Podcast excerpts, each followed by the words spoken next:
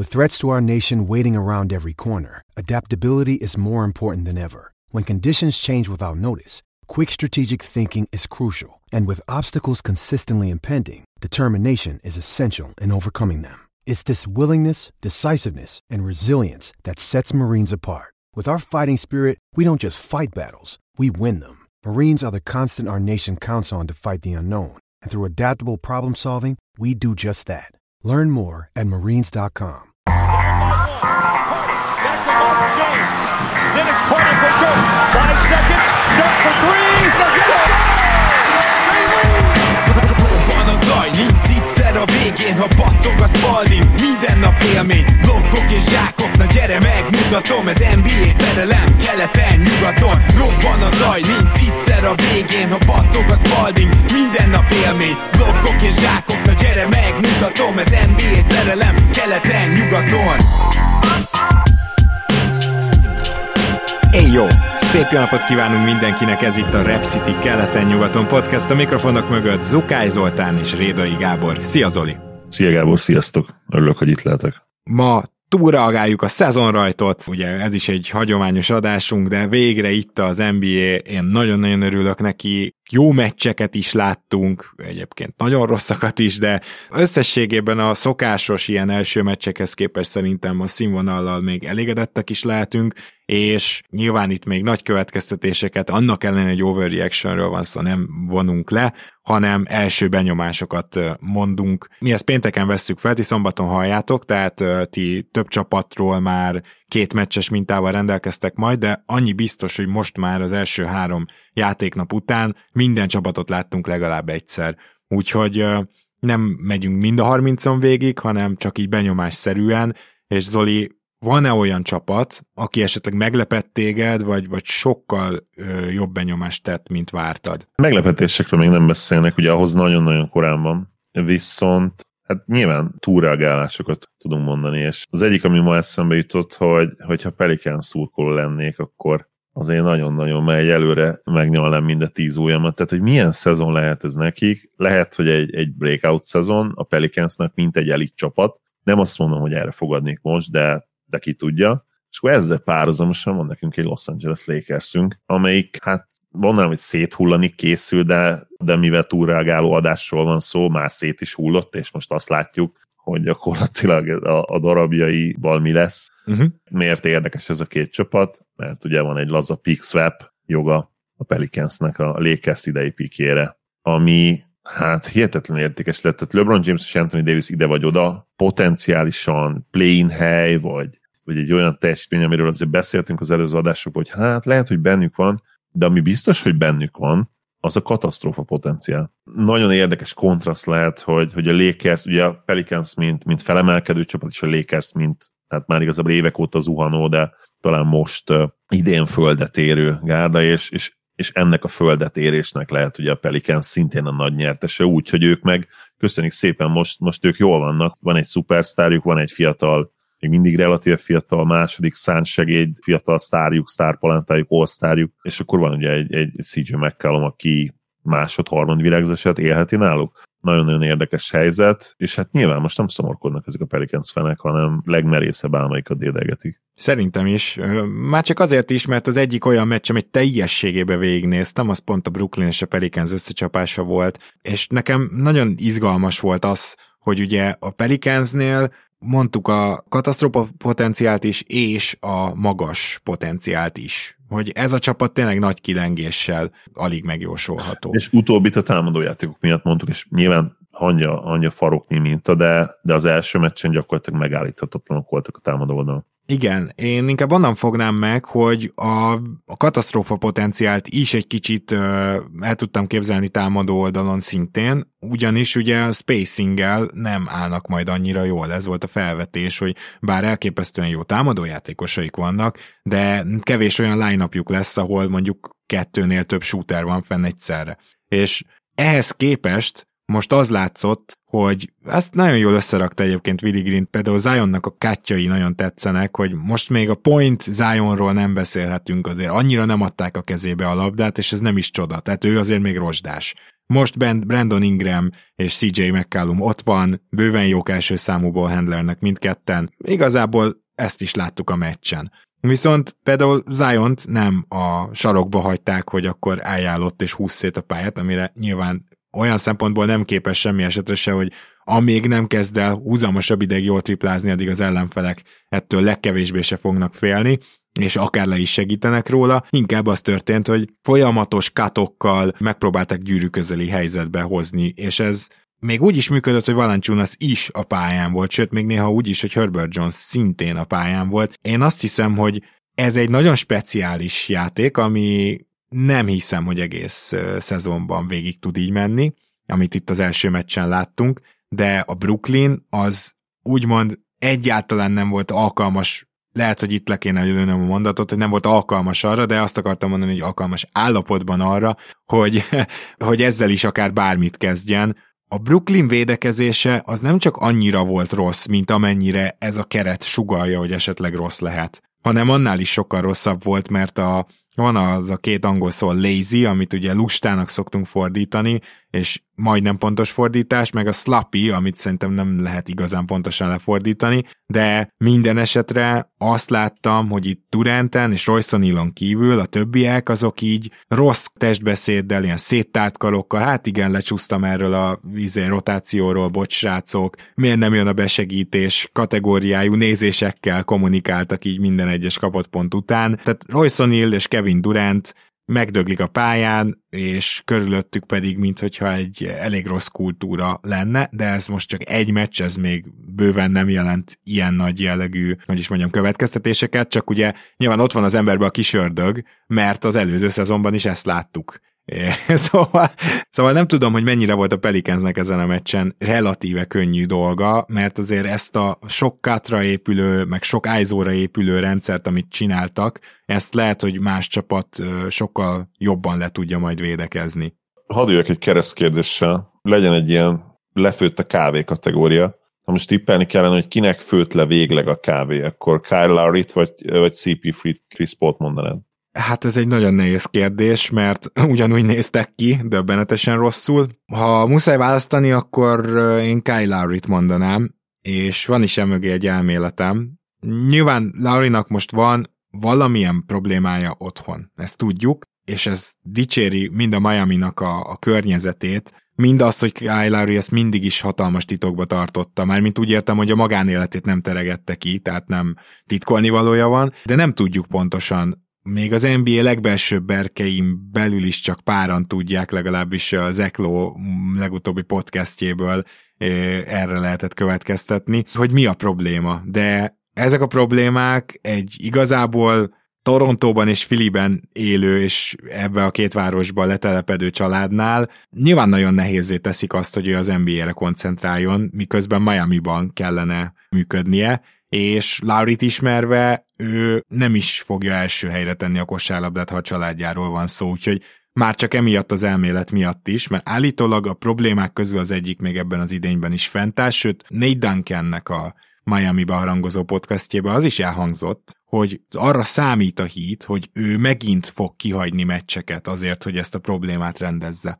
Úgyhogy ezeknek az infoknak a tudatában Lowryt mondom, de Chris Paul, tudod, hogy tűnt nekem? Pont mint ahogy a Dallas ellen, amikor elfogyott, amikor már szinte nem volt faktor. Na, ezen a Dallas elleni meccsen, mintha csak a következő meccset játszotta volna le a két csapat. Igen, nagyon hasonló volt. Elvileg nem sérülés, hanem begörcsölt, de most ha görcsöl a lába az első meccsén az alapszakasznak, akkor érted, az mit jelent, az amit mondunk. Tehát szerencséje a Sunsnak, hogy tényleg már jövőre sem garantált, azt hiszem. 15 millió garantált a következő évéből, és a 24-25-ös az pedig team option. Így azért más kicsit a leányzó fekvése, de hogyha ez flat, mennyi 100 plusz millió van még hátra belőle, hogyha az mind fizetési kötelezettség lenne, akkor azért CP3-t lassan oda lehetne sorolni a liga legrosszabb szerződései közé, így nem fogjuk, meg nem is tettük meg, de nem néz ki jól. Persze meglátjuk, hogy folytatódik, lehet, hogy csak ez egy ilyen, nem tudom, véletlen volt, rossz napja volt, túl sokat edzett előtte, nem ívott eleget ugye a folyadéknak, a görcsökhöz, a magnézium bevitelnek van ehhez köze, mit evett, tehát lehet, hogy csak egy ilyen véletlen történet volt, mert szépen Igen, tehát rajta tartjuk a szemünket ezen a dolgon. Ritka az, amikor egy első meccsből például vissza lehetne következtetni, hogy mit is csinált egy játékos a nyáron, ha csak nem hoz elő valami nagyon új dolgot. De hát kevesen vannak, de persze van ilyen, tehát például Corey Josephnél azért elég jól vissza lehet következtetni, hogy ő a nyáron evett. Én nem tudom, hogy edzés közben vagy helyett, de valamelyik igaz a kettő közül. A Raymond feltonosodás útján azt hiszem, hogy elindult. Egyébként az a durva, hogy nem látszik a mozgásán, tehát ugyanolyan gyors védekezésben, támadásban, tehát nem látom a mozgásán, de érted, ránézel az emberre, és így ő nem így nézett ki 3 éve. Az biztos. Még egy kérdésem, mert annyira belejöttem az előzőnél. Kitalálod el, hogy melyik volt az eddigi 3 forduló overreaction of the game-je, tehát a leginkább mind a 2 csapat miatt, hogyha tényleg, ha ma az overreaction célpontokat keressük, akkor ez a meccs eddig a legtökéletesebb gyakorlatilag, szerintem ki fogod találni, hogy melyik meccs volt ez. Hát akkor valamelyik Philly meccs, nem? Nem feltétlenül. Van egy ez nyugati meccs, és mind a 2 nyugati csapatra rá lehet aggatnunk most egy ilyen kicsi ilyen... Ó, akkor szerintem a Jazz Denver. Így van, pontosan. Hát igen. Azért itt azt szögezzük le, és ezt te is elmondtad, hogy a Jazznek a kerete az rohadt mély. És a speciál a Jazznek a padja jelen pillanatban az olyan erős, hogy lehet, hogy mondjuk a New York meg a New York mögött mondjuk a második legerősebb pad. Nem tartom ezt kizártnak. És a New York is ilyen szempontból egy hasonló csapat, mint a Jazz, hogy annyira erős a padjuk, hogy az a pad, az még meccseket fog nyerni ezeknek. És most is ez történt, ugye? Na most ez azért van, mert nincsen igazán premier talentjük, de van 14 NBA játékosuk, mint tavaly a Grizzliesnek is. És azért ez általában az alapszakaszban bizony győzelmeket ér. A Denver például sikongatva fogadná el azt a padot, ami most jelenleg a Jazzé, ha már itt tartunk, és hát agyon is verték őket. Így van, a Denvernél pedig nagyon-nagyon korán van még, de ugye a legnagyobb problémákat jelentő perimétervédekezés, ami ugye kihozza Jokerből tényleg a legrosszabb hibáit is, ami ugye a gyűrű gyenge védése. Ez egy olyan kombó volt a play-offban is, ami hát nagyon sok álmatlan éjszakát okozott a Denvernek és a Denver edzőnek, hogy hogyan lehet ezt megoldani. És ugye erre jött volna elvileg, vagy hát jött is megoldásként az a KCP, aki egyébként fura módon, amellett, hogy támadásban teljesen non-faktor volt, tehát gyakorlatilag semmit nem csinált. Már se dobott szinte. Bocsánat, dobásai nem voltak, de egyébként tök jól járatta labdát, 6 asszisztja volt, ami tőle zseniális. És védekezésben is én azt mondom, hogy ő volt az egyetlen, aki tényleg relatíve hatékony tudott lenni, de mind Gordon, mind Porter Jr., mind pedig Murray egészen pocsék volt, és Brown sem tudott most olyan impactet hozni védekezésben, amit majd később elvárunk tőle. Hát még alig játszott, úgyhogy. Nekem nem úgy tűnt, hogy Christian Brown benne lesz a Denvernek a fő rotációjában. Most én Brownról beszéltem, de oké. Okay. Ó, na ezt még hányszor fogjuk vajon eljátszani, akár fordítva is. Igen, tehát azért az teljesen más, hogyha Brownról beszélünk. Christian Brown 2 percet játszott, ugye teljesen garbage time-ba, igen, de szerintem ő pályára fog kerülni, hát főleg, ha így folytatják a játékosok, mert abban sem vagyok biztos egyébként, hogy Jeff Green feltétlenül egy ilyen masszívan biztos 8-9-es rotáció tagja lesz. Bones nyilván igen, mert ő fiatal, őt játszatni kell, force spacinget hoz, nyilván DeAndre Jordant egy időt, mert nem akarod játszatni. DeAndre Jordan, hogy is volt, 6 perc alatt -13? 6 perc -13. Azt nem egészen értem, hogy Nagy miért nem játszott, tehát hogy volt valami sérülése. Minden esetre nyilván támadásban sokkal-sokkal jobb lesz ennél a Denver, tehát gyakorlatilag bedeszkáztak nekik a gyűrűt, borzasztóan tripláztak ezen a mérkőzésen, de védekezésben azért egy komoly fejlődési ív kell majd. Egy meccs, de mondom, ez azért itt mind a 2 oldalról remek overreaction-okra ad okot. A Jazz már, én már be is írtam, akkor itt szépen a 3 vagy 5 pont jár, értük, majd nekem is tudom már, azt hiszem 3. Azt hiszem, hogy is volt, hogy top 5-ben vannak, vagy top 6-ban? Top 5-öt kellett. Top 5, ja. De most kicsit keverem a Kings-el, mert a Kings-el is volt egy ilyen. Igen, én sem emlékszem pontosan, hogy melyikre hogyan fogadgattunk, de majd meglátjuk, igen, már egy adással később sem emlékszünk rá, semmi gond. Beszéljünk már a Dallasról is, elképesztő balf***kodás volt ennek a mérkőzésnek az elvesztése, és azért nem csak megvédeni szeretném a Dallast, hanem ugye ez a McGee szituáció, ugye gyakorlatilag az történt, hogy úgy védekezett a Dallas, mondván, hogy hát ezért hoztuk ide Meggit, és ezért van mellette wing rotáció, hogy 1-től 4-ig mindent váltott, ugye all switch, és akkor amíg Meggi pályán van, na vele nem váltottak, de nem az volt, hogy Meggi ment vissza a palánk alá, és droppeket védtek, hanem ugye hedge végig, tehát az összes pick and roll-t, amiben Meggi szerepelt, azt hedgelte a Dallas, mondván, hogy akkor utána majd, ha kipasszolja a Suns, akkor lesz ideje Megginek visszarohangálni, és igazából ez nem működött rosszul, meg hát meg lehetett próbálni, én csodálkoztam rajta, hogy meg itt nem a palánk felé akarja a Dallas terelni, de nyilván a Sunsnál pont ugye rengeteg jó shooter van a pályán, meg Aiton, hogyha megkapja mélységben, nyilván egy hedge-nek az a lényege, hogy ez ne történjen meg, mert félig meddig már csapdáztak gyakorlatilag, akkor ott bajok lehetnek. De hát aztán egy idő után ezt a Suns egyébként elég jól lereagálta, és megkapta Aiton jó pozíciókban a labdát, és bajok is lettek belőle, úgyhogy kíváncsi leszek, hogy ez hova fut, mert teljesen egy Keith Bogdanst kapott, gyakorlatilag megített 14 percet játszott, viszont ami még érdekesebb, hogy Christian Wood, aki nem tudom, 1-20-ba bedobott 14 vagy 16 pontot, ő meg csak 24-et, és megkérdezték erről Jason Kiddet, és mondta, hogy igen, hát a végére azért egy védekezésben jó felállással számoltam, és ugye nyilván Maxi Kleber összehasonlíthatatlanul jobb védő, mint Wood, tehát én ezt értem és elismerem, de a játékosot 24 perc alatt 26 pontnál jár, akkor lehet, hogy több pluszt ad hozzá, mint mínusz. Tehát értem... Plusz miért nem mész akkor a small ball-ban, és akkor játszhatod Maxit is, és Woodot is. Mármint akkor az nem small ball, hanem hogy igen, pont az ellentetje. És effektíven nem, hogyha Woodot mondjuk centernek is számolod, de hogyha Maxit nyomod centerbe, akkor meg ugye small ball. Hát igen, de ez mégiscsak egy két magasos felállás, hát érted? Igen, mégis, igen, mind a ketten azért ugye Maxi 208 centi, Wood meg olyan 210 körül. De ja, igen, valóban nem klasszikus small ball, de ez is egy megoldás lett volna. Ráadásul az nem tetszett, hogy Maxit meg rongyán játszott, úgyhogy nagyon sokat volt fent a pályán a végén, tehát hogy nem is nagyon tudott pihenni. És bár védekezésben nem volt ő rossz, de kicsit elfáradt, igen. Egyébként nagyon sok dolgot nagyon jól csináltam, szerintem kiváló dobó lehetőségek voltak. Az első fél időben szenzációsan ment a támadójáték. A második fél időben megfordult azért eléggé minden, tehát védekezni sem tudtak már olyan jól, és ugye a támadás is dadogott. Nyilván ez ilyen kombináció is volt, hogy jaj, ne adjuk el az előnyt.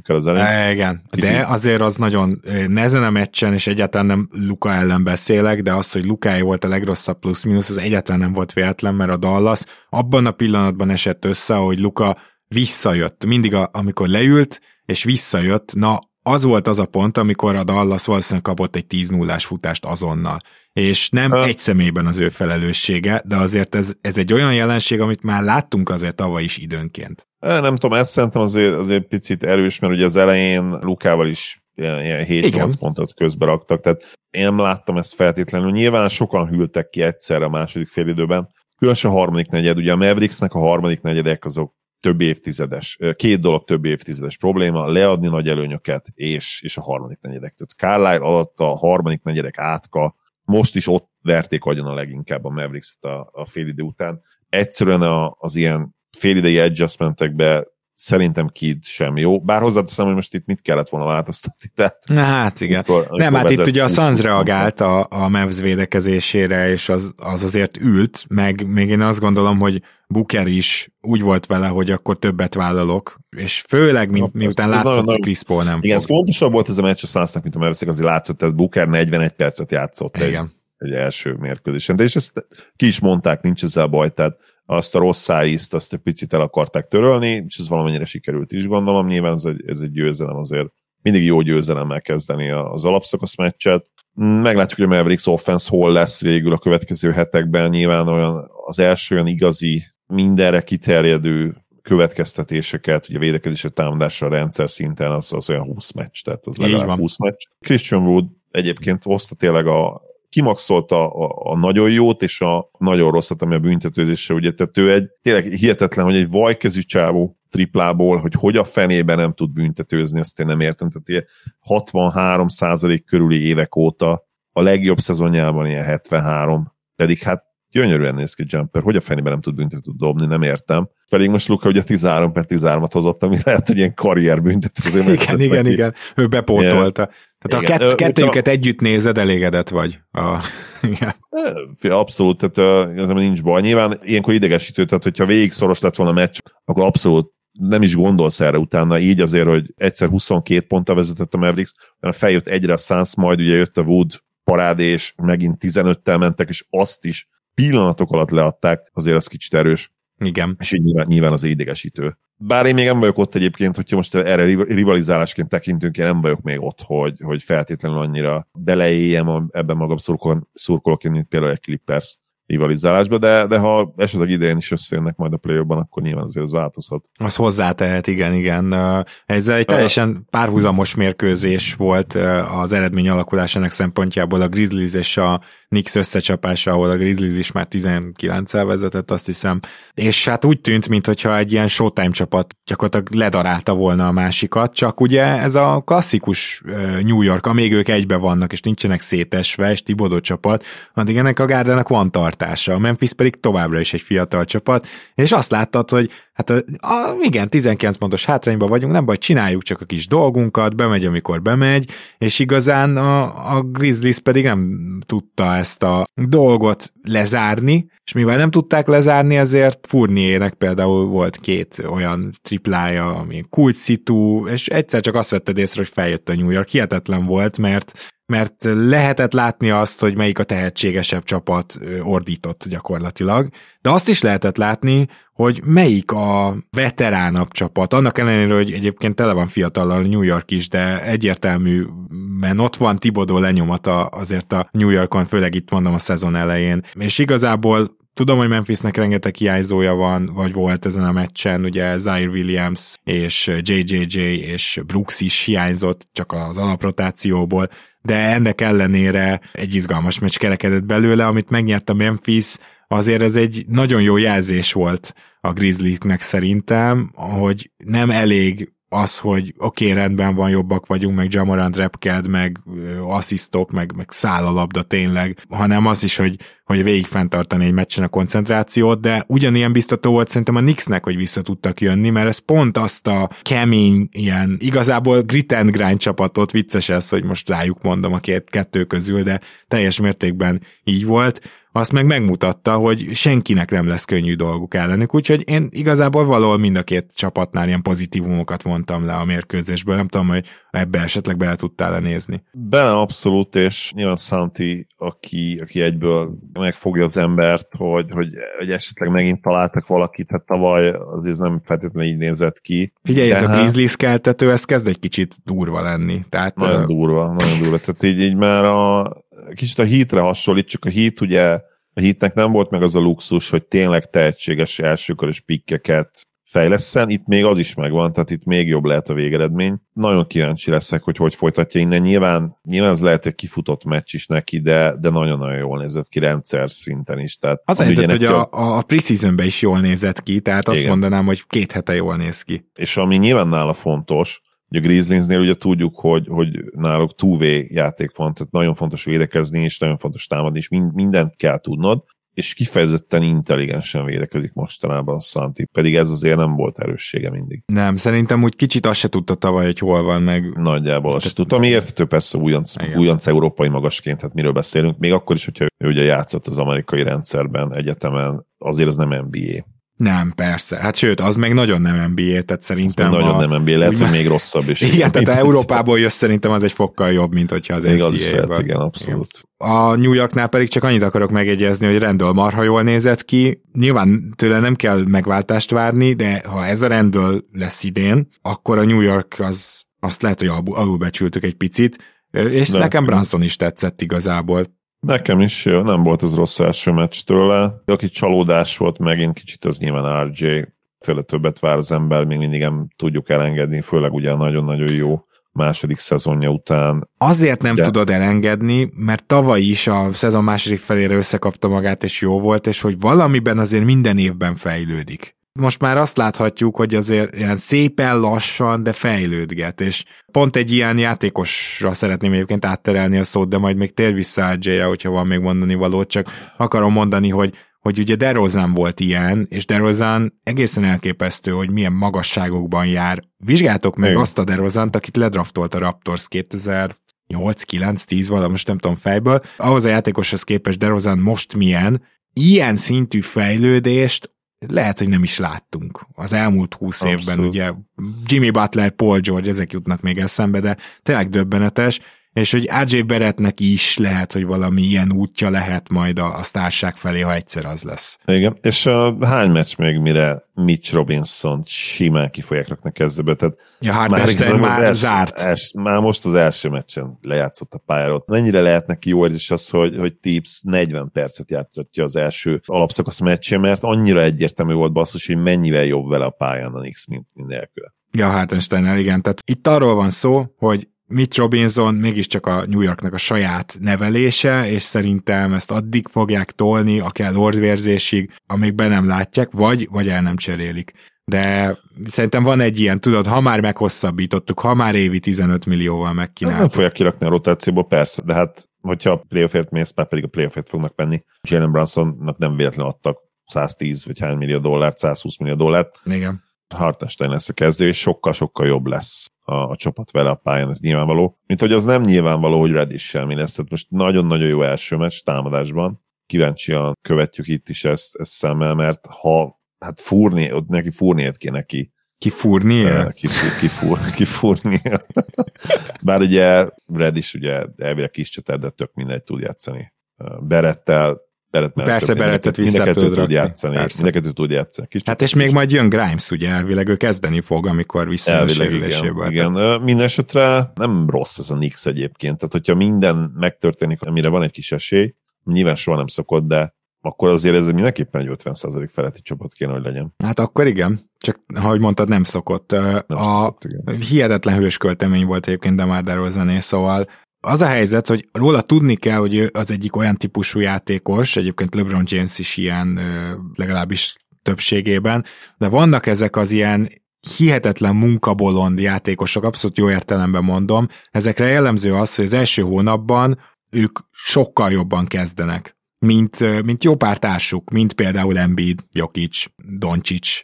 Gyakorlatilag a nagy négyesből Antetokounmpon kívül mindenkiről elmondható, hogy hagyományosan gyengébben kezdi a szezont. DeRozanról meg azt mondható el, hogy az első két hétben garantáltan letesz egy szupersztár teljesítményt az asztalra, ezt most rögtön az első meccsen meg is csinálta, mert ő olyan formában van, ő nem pihen, tehát ő tényleg egy ilyen workhorse. A másik dolog viszont az, hogy az ő hősi teljesítményére szüksége lesz ennek a Chicagónak, főleg, hogy most még Levin is egy picit sérülget, főleg, hogy Lonzóból kilátásban nincs, a horizonton se, hogy mikor jön vissza, úgyhogy én azt gondolom, hogy nagyon szép volt a Chicagótól ez a győzelem, meg kell, hogy becsüljék, de azt tegyük hozzá, hogy nem hiszem, hogy a Chicagónak könnyű lesz ilyen győzelmeket aratni, ha DeRozan nem játszik ekkorát. Így fogalmaznám meg a dolgokat. Szerintem ez fair.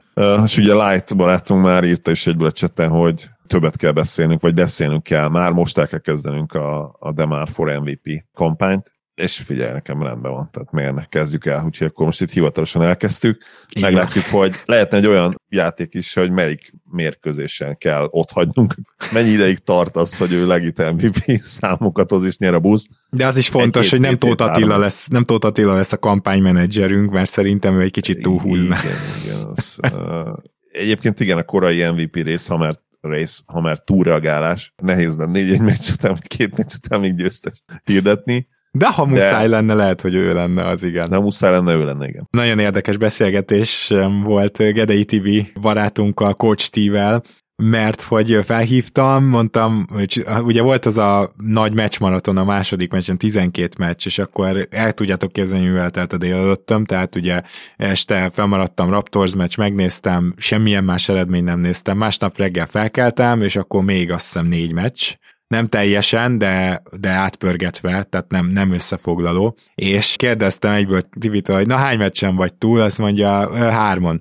Mondom, na és melyik volt az? És volt egy közös, és nem fogjátok kitalálni, hogy melyik. Szerintem tényleg meglepetést fogok okozni. Mind a ketten megnéztük a Detroit Orlandót. Ez Zolinak valószínűleg nem akkora meglepetés, hiszen Zoli, te magad mondtad, hogy mindkét csapat könnyen lehet, hogy League Pass csapatod lesz, és szerintem az első meccsük... Meg is néztem a meccsük. Na igen, ugye? Lehet, hogy furcsán hangzik, hogy két keleti, akár utolsó helyezett jelöltet néz az ember, de Bancheróra, Cade-re, Ivy-ra, Szerintem annyi játékosra voltunk ott kíváncsiak, és még ráadásul Jalen Suggsnak volt egy jó meccse. Eddig karriermeccs, ugye? Igen. Eddig hozzunk. Ezt mondjuk nem nyert a csapat. Úgyse, hogy Banchero is rohadt jó volt, tehát az amerikai digóm, aki nekem nyilván digó lesz, nem érdekel, hogy nem úgy néz ki egyébként. Figyelj, onnantól, hogy azt mondja, hogy az olasz válogatottba akar játszani. Hát meg figyelj, olasz az anyukája, vagy apukája, bocs. Igen. Apukája. Miről beszélünk? Persze. Dolog, szerintem. Teljesen rendben van, meg ez a teljesítmény is. Tehát nem tudom, próbáltuk mindenkihez hasonlítani a Bancherót, de így az első meccs után azt mondanám, hogy legit big wing. Tehát, hogy ez egy big wing playmaker lesz ez a csávó. Poor man's LeBron simán. Aha. Poor man's LeBron, az egy jó, az nekem mindig egy olyan komp volt, ami tetszett. Abszolút adja magát, benne van a playmaking is, benne van a védekezés potenciál, főleg ami a nagy blokkokat illeti, nyilván ő lábbal soha nem lesz olyan gyors, mint LeBron. Igen. Korai években már, tehát más típusú játékos, kicsit nagyobb is talán nála, meg nehezebb, nagyobbnak biztos nagyobb. Igen. De egyébként minden más megvan a játékában, igen, és most valóságot beláthatjuk. Igen, és most az Orlando ráadásul úgy nézett ki egészen jól, hogy Cole Anthony most nem volt, ez Jalen Suggs is kellett, Franz Wagner is jól játszott, és Bol Bol. Az azért sokkolt, hogy végül megcsinálta és bekerült a rotációba. Nyilván, ha Isaac visszajön, akkor pont azon a szerepen a Isaac lesz, de Bol Bol életében először tűnt számomra legit NBA játékosnak. Ezt csak így el akartam mondani, de Detroitba is volt mit nézni. Kate Cunningham a preseason szenvedései után egy marha jó meccset lehozott. Igen. Nyilván főleg a playmaking, ami különleges volt, és amit mindig láttuk bele az ő játékába, tehát, hogy ő egy legit 7-8-9-10 asszisztos, akár 10 asszisztos játékos is lett a fénykorában, és abban lesz kreativitás is, tehát ő nekem egy igazi irányító, és Ivy meg egy igazi combo guard. Igen. És pontosan azt hozta ő is, amit vártam, nagyon-nagyon jó teljesítmény. Zoli, milyen sebességgel közlekedik Ivy, nem csak a pályán, hanem instant a liga egyik leggyorsabb játékosa, abszolút, és hát tényleg ő meg, hogyha említettük ugye a másik oldalon, hogy egy poor man's LeBron, akkor itt a 2011-es csapattársa egy poor man's D-Wade, akit abszolút belelátok Ivy-be. Én onnan fogtam meg Ivy-t, hogy képzeljük el azt, hogy Tyrese Maxey a Philadelphiából, ugye a Maxi keverése miatt most már inkább próbálom kihangsúlyozni, hogy még atletikus is. Egy freak atléta, nem kérdés. Igen.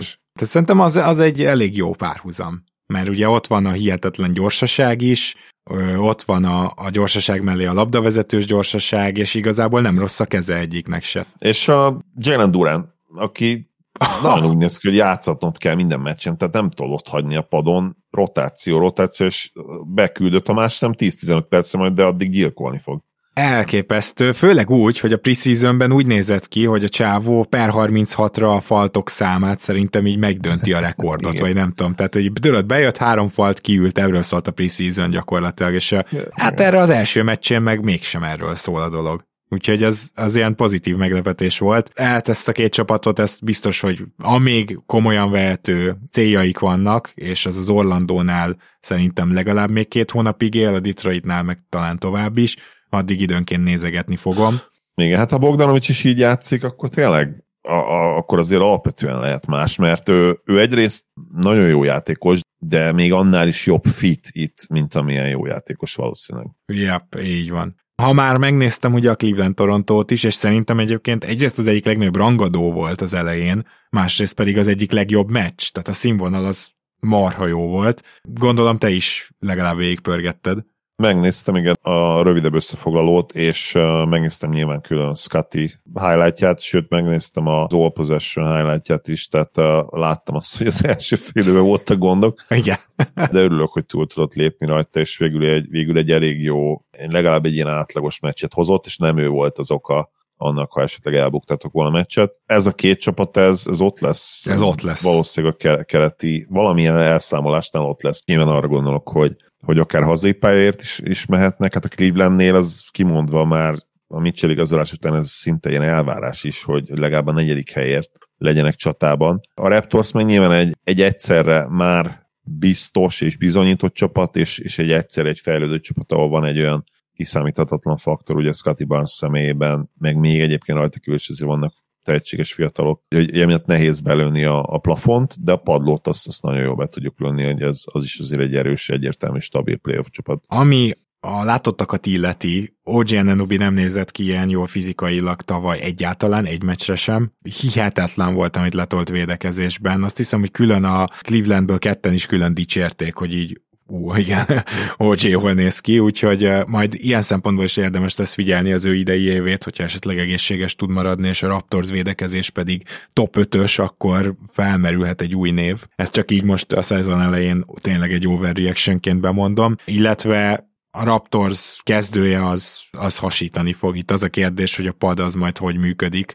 Most nem volt nálunk Boucher és Otto Porter sem, és hát hiányoztak is, mert Ted Young meg Bo Cruz szörnyen nézett ki, úgyhogy lenne ott hely. A Clevelandnél viszont Mitchell baromi jól nézett ki, védekezésben is, ott nem baromi jól, az ahol lehet, hogy már elúszott, de ott se nézett ki tragikusan, tehát nem ott folytatta, ahol a playoffban abba hagyta, és egyáltalán a Cleveland védekezése is tetszett, Jarrett Allen fantasztikusan játszott, és Mobley is egyébként nem az van, hogy visszajött Barnes és Mobley, és hatalmas fejlődést láttunk, de mind a kettőnek láttuk a nyomait, mert például Mobley gond nélkül beleállt az első triplájába, és csont nélkül be is dobta, Barnes egyértelmű, a másik fél időben egyértelmű volt, hogy amikor megtalálja a ritmusát, akkor alig megállítható időnként. Úgyhogy nagyon érdekes lesz ezt a két csapatot nem csak a playoff szempontjából figyelni, hanem a két sztárpalánta miatt is. Még akkor random, hogyha neked volt olyan meccs, amiről még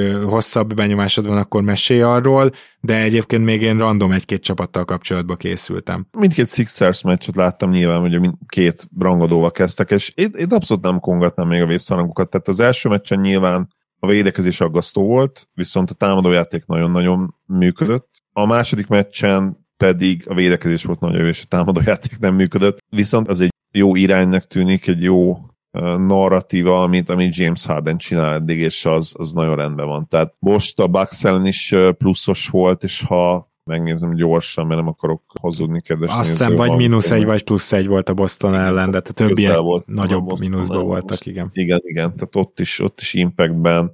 Bár az mondjuk nem tetszik, hogy ilyen 40 percet kell játszani a második meccsen, tehát miért? Hát ennek az egyik oka az, hogy Joel Embiid egészen szörnyen néz ki. Annyira, hogy én azt feltételezném, hogy ő fizikailag jelen pillanatban, és nem feltétlenül sérülés miatt, csak nincs azon a szinten, mint kellene neki, mert az, hogy vissza se ér, vissza se fut, az, hogy szétteszi a kezét, az, hogy a szokásos kis támadó helyeiről rövideket dob, meg nem megy be birkózni. Minden jel arra mutat, hogy Joel Embiidnek jelenleg ki kéne még ülni egy hetet, és az alatt a fizikai felkészüléssel foglalkoznia. Melton nekem eddig tetszik, House Junior is, szerintem látszik az a koncepció, hogy miért vitték oda őket, és mind a kettő playoff 9-es rotációban ott lesz, az garantált. Maxeynek kellene picit a védekezésre ráfeküdnie, de nagyon csúnyán, mert Hardentől ezt már nem várjuk el, de hogy mindkettőjüket tudják támadni, ugye a Boston ezt csinálta, Harden ellen konkrétan a takarítónő is elindult. De... Igen, Harden oké, tehát szupersztár, nyilván egy Hardentől, egy Lukától, vagy akár ma már egy LeBrontól nem várjuk el, hogy védekezzenek feltétlenül, vagy annyit.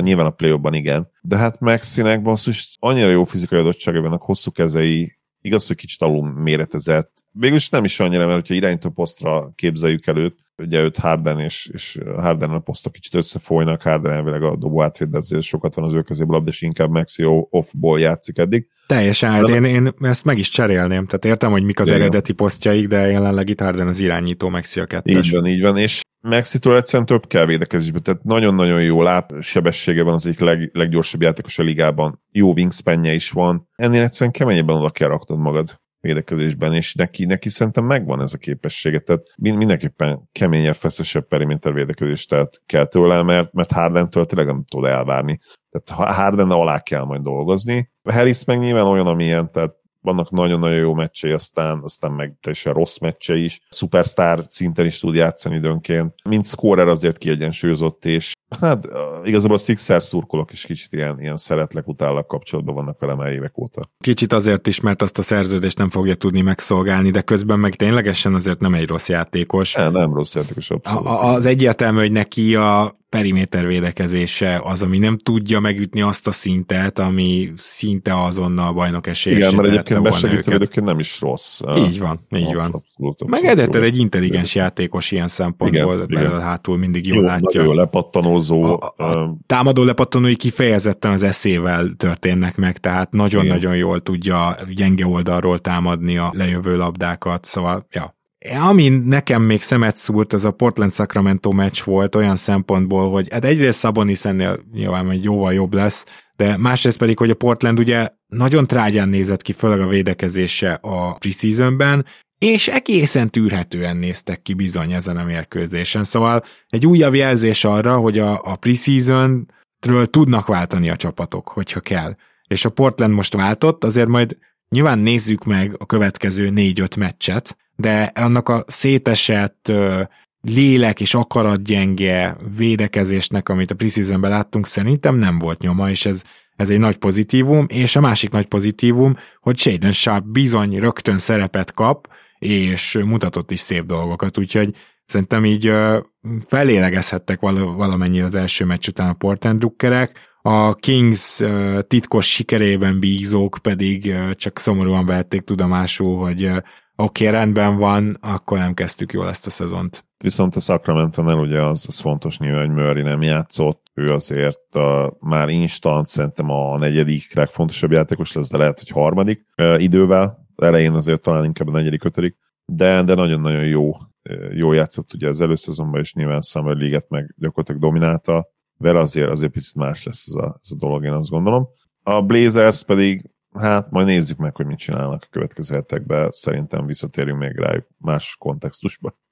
Úgy legyen. Az Atlanta és a Houston meccsén mind a két csapatot meg akartam csak dicsérni, nekem tetszett az Atlanta is, és igazából a Houston is. Nem mondanám meg, hogy egy keleti elvileg középcsapat, egy nyugati elvileg tankoló csapattal játszott, hogyha nem tudnám, hogy miről van szó.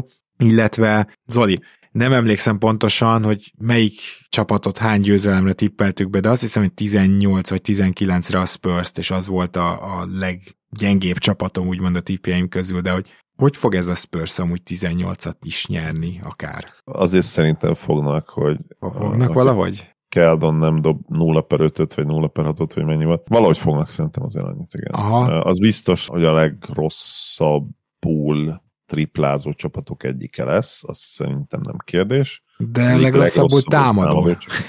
Igen, legrosszabbul támadó csapatok. És most az első meccsükön kaptak 130 pontot. Szóval, hogy ha ők védekezésbe se tudnak majd sehogy kinézni, mert arra van talentjük, tehát itt vannak jó védők, ha az se megy. Vesszel volt 0/8, Keldon jól dobott, és jól is játszott, hogy őt felmentetjük, ő az egyetlen, aki igazából jó teljesítmény nyújtott ezen a meccsen. Na jó, de érted, nem lehet 130 pontot kapni egy LaMelo Ball nélküli Hornets-től. Tehát, ja, hogy persze. Sosánnak nem ez volt élete meccsen, nyilván az első meccsén nem is várhatjuk el az NBA-ben, meglátjuk. Az már most látszik egyébként, hogy szerintem Pop tényleg idős korára gyönyörűen elfogadta azt, hogy nem fogja kimondani, bevallani soha, de szerintem valamilyen szinten élvezi is azt, hogy nincs rajtuk semmilyen nyomás, sőt, elvárás is az, hogy minél több meccset veszítsenek. Soha nem fogja bevallani, de szerintem megtalálta ebben is a szórakozását, és igen. Kicsit úgy letolja ezt a részét. Nyilván fejlesztik a játékosokat, nyilván megvan a terv, a profi,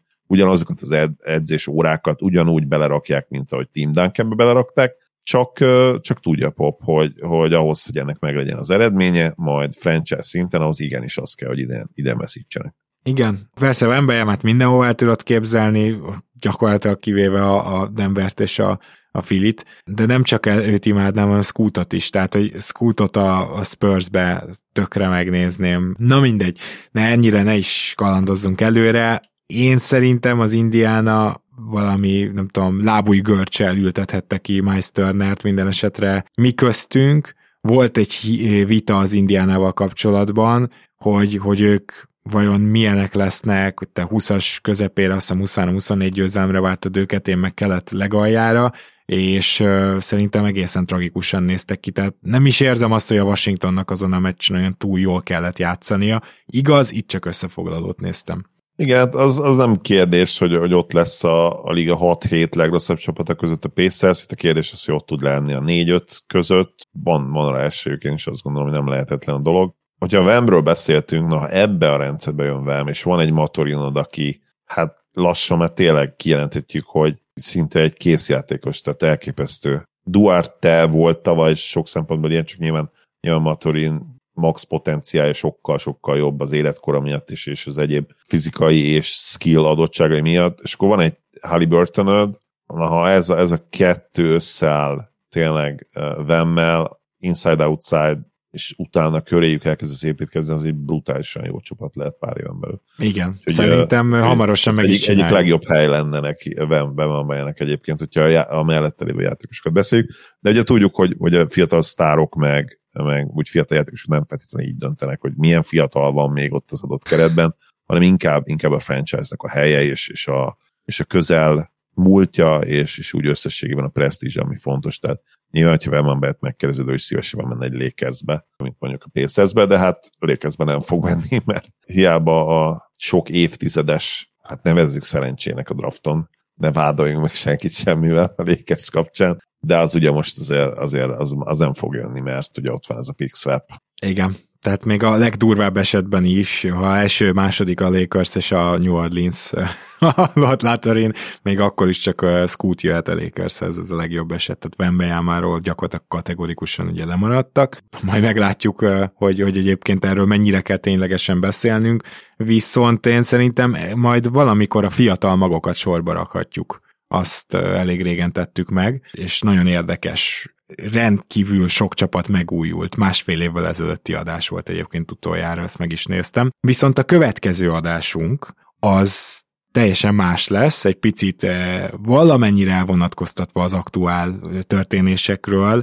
Szeretnénk beszélni a Redeem Team és a Hustle című filmekről. Ezt azért akartam mindenképpen bemondani, mert kedves hallgatók, ha esetleg még nem néztétek volna meg valamelyiket, következő adásig próbáljátok ezt bepótolni, de hogyha meg úgy készültök, hogy ez alapján döntitek el, amit mi mondunk, hogy megnézitek-e vagy nem, nekem az is tökéletes. Minden esetre két olyan filmről van szó, ami nagy port vert fel, azt hiszem nagyjából leginkább pozitív értelemben az elmúlt fél évben. Annyit én előre elárulnék, hogy azért számomra az egyik film sokkal inkább nézhetőbb volt, mint a másik, vagy sokkal jobban tetszett. Szóval én nem tudok mind a kettőnek így örömködve tapsikolni, tehát ezt majd kifejtjük, és ha minden jól megy, akkor lehet, hogy Gedei Tibi is, ha már ma emlegettük, vendégünk lesz ebbe az adásba.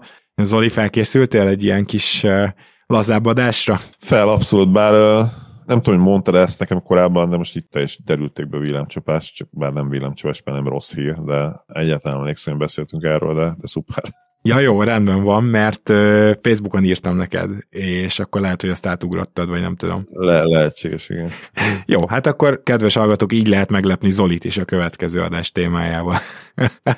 Zolikám, nagyon szépen köszönöm, hogy itt voltál ma is. Örülök, hogy itt lehettem, és hát a jövő héten már azért kicsit nagyobb lesz a minta. Hétvégén nézem mindenki minél több meccset. Ezen a hétvégén meg biztos, hogy nem élőzünk, nem kommentálunk meccseket, vagy nem lesz élő podcast, inkább így mondanám, mert ugye azért igen, nem ez a korrekt kifejezés, így van. Ez a korrekt kifejezés, de jövő hétvégén már lehet, úgyhogy meglátjuk. Nagyon örülök, hogy elkezdődött a szezon. Várom a Mavericks második meccsét, de te is várod, Gábor, mert a Grizzlies elleni lesz, úgyhogy az nagyon-nagyon érdekes összecsapás lesz.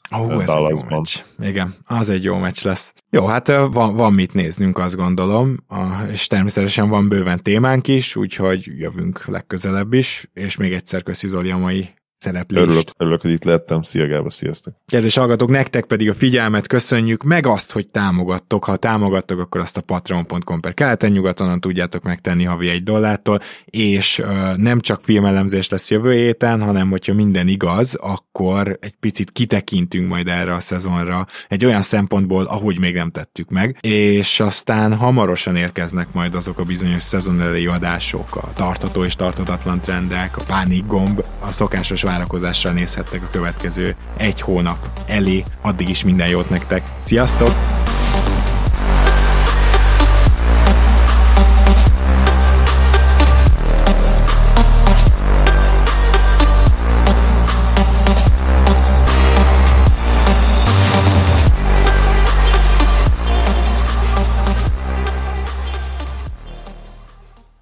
Ha más podcastekre is kíváncsi vagy, hallgassd meg a Béton műsor ajánlóját. El tudod képzelni, hogy a podcastet, amit éppen most hallgattál, fél év múlva már a mesterséges intelligencia generálja? Mi sem. De ha érdekel, eljötte már a gépek lázadása. Hallgass bele az Embertelen Podcastbe. Orsós Lajos vagyok, a műsor házigazdája. Egyelőre még élőben. Egyelőre. Fedezzük fel együtt, hogyan ismerkedik, randizik, mesél és vitatkozik Betty és Péter. Két teljesen mesterséges intelligencia. Lajos, a podcast címét mond még egyszer, léci. Oké. Embertelen Podcast. Ez a műsor a Béton közösség tagja.